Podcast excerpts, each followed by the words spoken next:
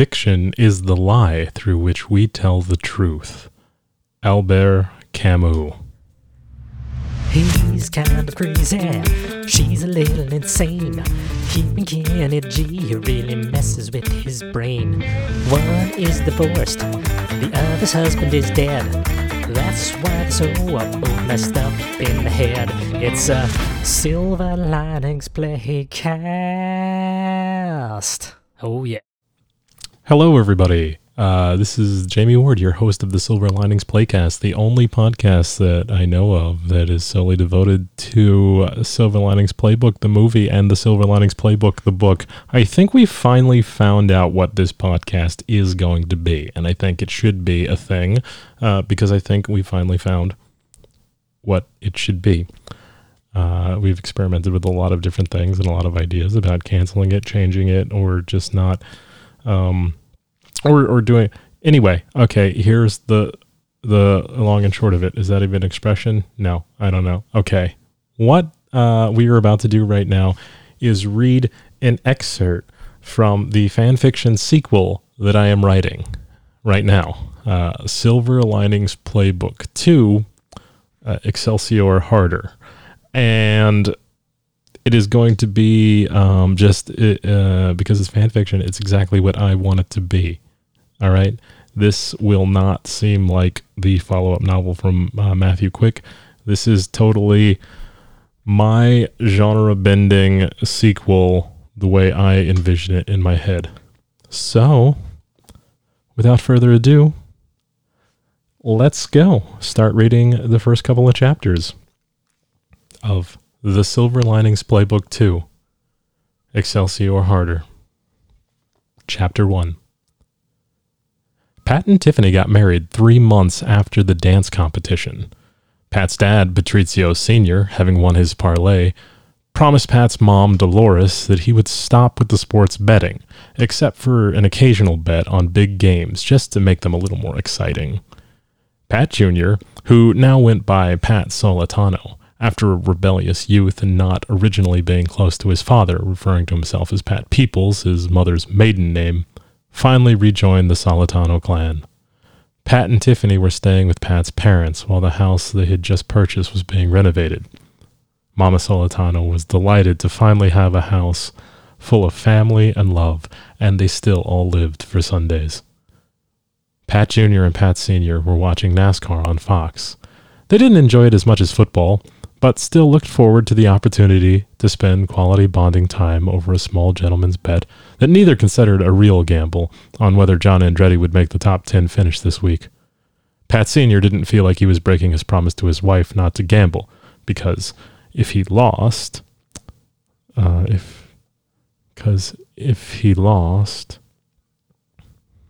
Jr.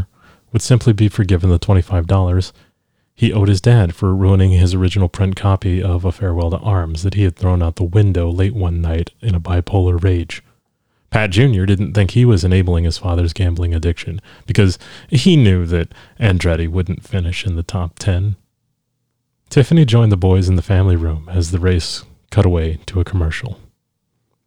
"Ew," said Tiffany as she glanced at the TV while sitting down on Pat Jr.'s lap. "Those bars are so gross. They're just an excuse for men to ogle women." Pat Jr. pressed his face into Tiffany's, planted a small kiss on her lips, and pulled back to look her in the face. "You're the only woman I want to ogle," he said before kissing her again. "Hooters," belted Pat Sr. "What?" Tiffany looked confused. "You're thinking of Hooters," said Pat Sr. "Buffalo Wild Wings is just a normal sports bar, like Dave and Buster's or Beef O' Brady's." "Well, Hooters then," said Tiffany. "Hooters is gross, right, babe?" Tiffany shot a look at Pat Jr., silently asking for an agreement, even if it wasn't genuine. "Why would I ever go to watch sports anywhere else when the prettiest woman in the world is right here?" said Pat Jr. "Well, maybe if you'd learned to talk like that, Nikki wouldn't have left you," Pat Sr. said under his breath. "That's uncalled for," Pat Jr. shot back. "It's okay," Tiffany said, wrapping her arms around Pat's neck and squeezing herself into him harder. Your son chose me. Pat's mom walked in with a tray of corn chips and spinach artichoke dip. Anyone want some snacks? She said, setting the tray down in front of her husband. Dolores looked at Tiffany and gave her a smile. And we're so happy he did. We love you. We love you so, so much. Pat Sr. turned to his wife. I wasn't saying we don't love Tiffany. I was just telling my son if he wanted to keep a woman, maybe he needed to learn to romance her a little bit before she leaves. And how will he ever know how to provide for a family if he doesn't know the difference between a regular sports bar and a breastrestaurant? What's a breastrestaurant? Asked Pat Jr. You know, said Pat's dad. You got Hooters, you got your Tilted Kilt, Twin Peaks, the kind of thing your wife is referring to. Totally different from Buffalo Wild Wings. I know what a restaurant is, said Tiffany. I didn't, said Pat Jr. And for your information, Patricio, said Tiffany. I wasn't saying, ew, breasts aren't pretty. I think they're very pretty. They're prettier than you'll ever be. I love looking at boobs, Pat better not, but I'm a woman who admires other women, and it's a savvy business move for sports bars to cater to men to boost their sales while drinking and watching Neanderthalic competitions of toxic masculinity sponsored by Jiffy Lube. I'm saying, ew, the wings at Hooters aren't worth the whole enduring the whole chili-esque dining establishment catering to a male fantasy. If you want to make a restaurant, make the best damn restaurant. But if your hot wings are going to be mild as shit, don't even pretend like you're trying to serve food. Just be a strip club and microwave some Marie Callender's chicken pot pies, and I'm good with it. Everyone stared at one another silently as all the noise was sucked out of the room and replaced with a quiet tension as Tiff and Pat Sr. glared in a combative staring contest. The corner of Tiffany's lip curled into a half-smile as she reached over Pat to slap Pat Sr.'s leg. I'm messing with you, she said. I was thinking of Hooters. My bad. Everyone laughed, a nervous but relieved laugh. Everyone except for Pat Sr. Dolores went back into the kitchen, and the father and son excitedly turned back to the TV set as the race coverage resumed.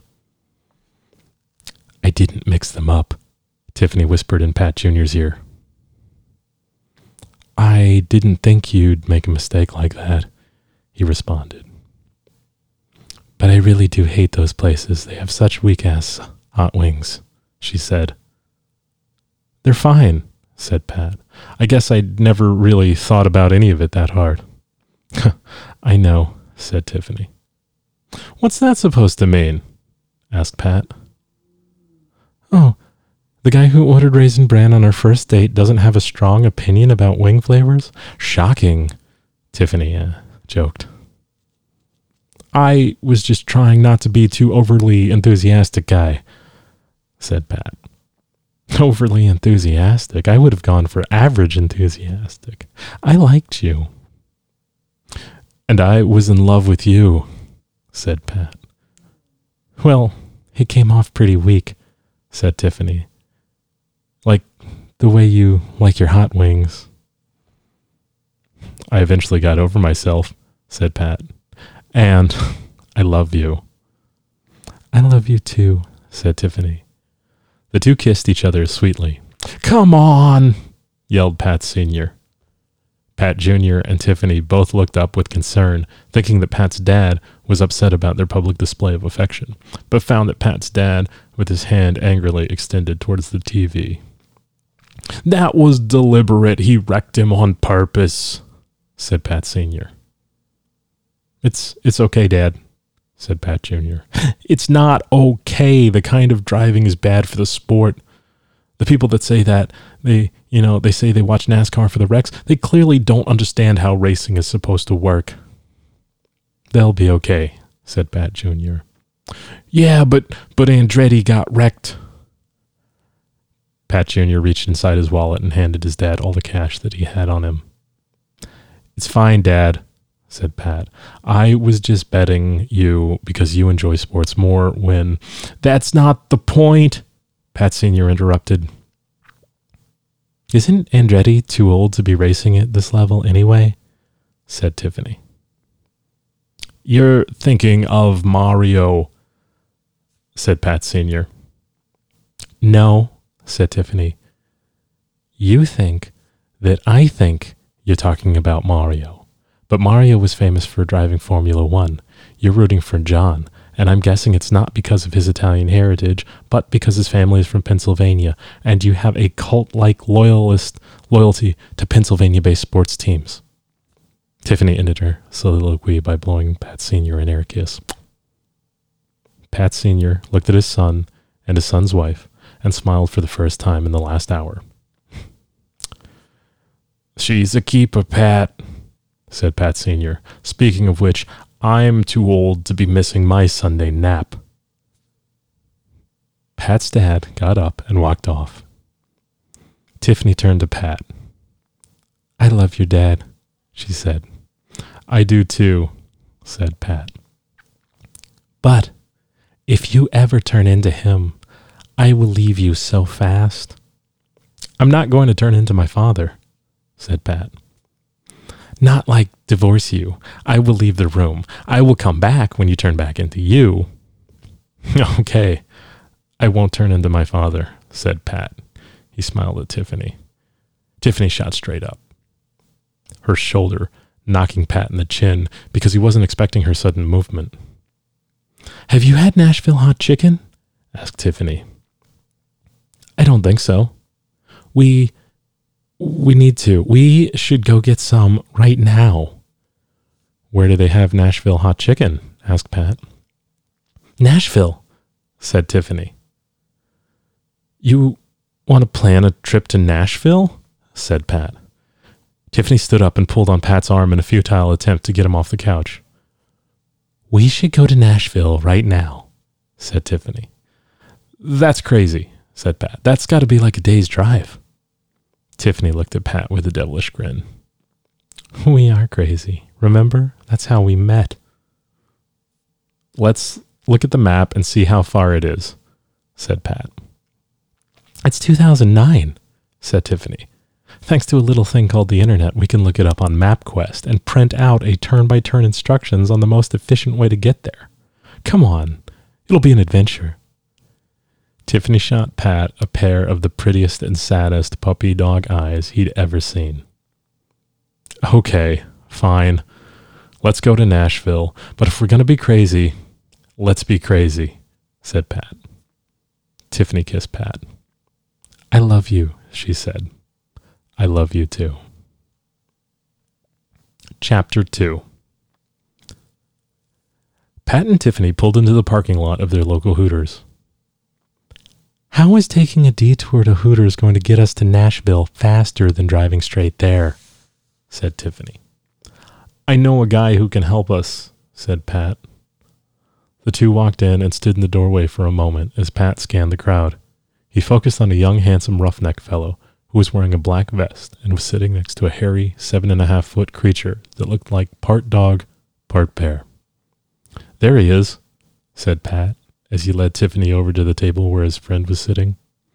The pair sat down across from Pat's friend and his shaggy companion. "Han?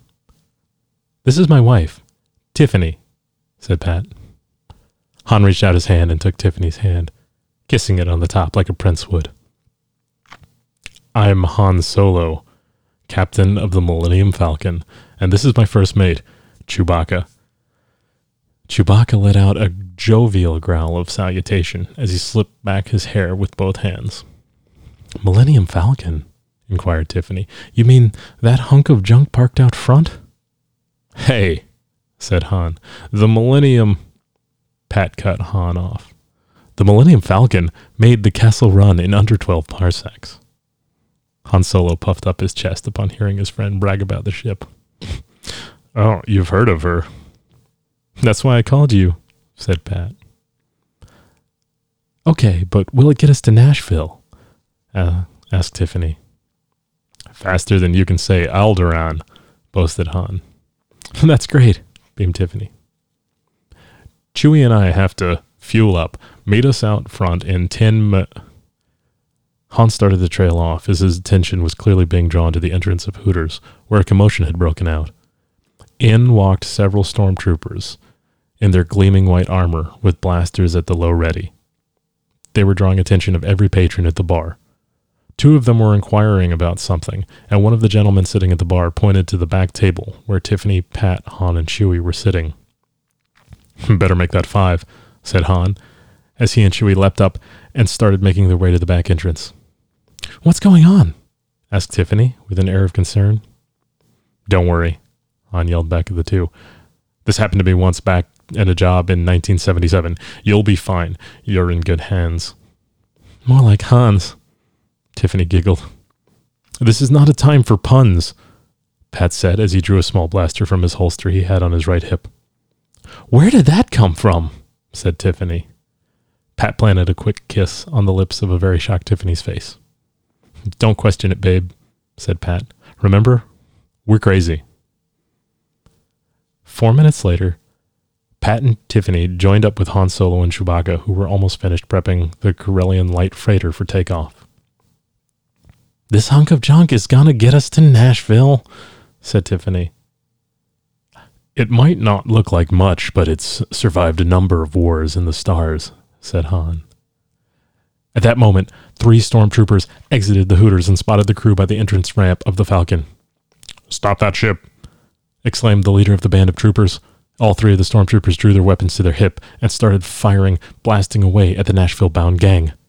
"Get in," Han said as he drew his blaster to return fire. "I'll cover you," said Pat, as Tiffany and Chewbacca ran up the ramp and readied the ship for takeoff. Fortunately, the only thing that was less accurate than Pat's recollection of the events this evening was the marksmanship skills of the pursuing stormtroopers, who missed hitting anyone and anything of significance in their barrage of laser blasts. Pat provided some covering fire, picking off one of the troopers, but more started to emerge from the Hooters. Han managed to hit 2 of them, which provided enough of a break in the incoming fire for Pat and himself to run up the ramp. The hydraulic lifts closed the ramp as the Falcon engines roared to life. The stormtroopers continued to fire helplessly at the ship, but the shields absorbed the blast, preventing any major damage. In the cockpit, Han and Chewie manned their pilot and co-pilot seats, as Pat and Tiffany strapped themselves into the seats right behind them. Han brought the engines to full power, and the ship lifted into the sky, leaving the frustrated stormtroopers as quickly fading white dots in the rear view. The ship aligned itself in a southwestern direction and took off at near light speed. In no time, they would be in Nashville. All right, that's chapters 1 and 2. From the Silver Linings Playbook 2, Excelsior Harder. If you like that, we will be back every week with more continuing fan fiction in the Silver Linings Playbook universe. We are closing some of the loopholes in the differences between the film and book, and clearly it's obvious from what we've already got started, we are probably going to be opening some new plot holes in our genre bending adventures.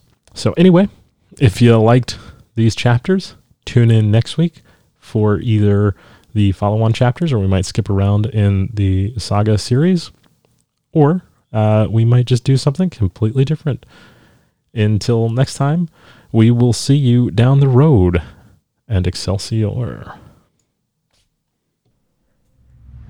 He's kind of crazy, she's a little insane.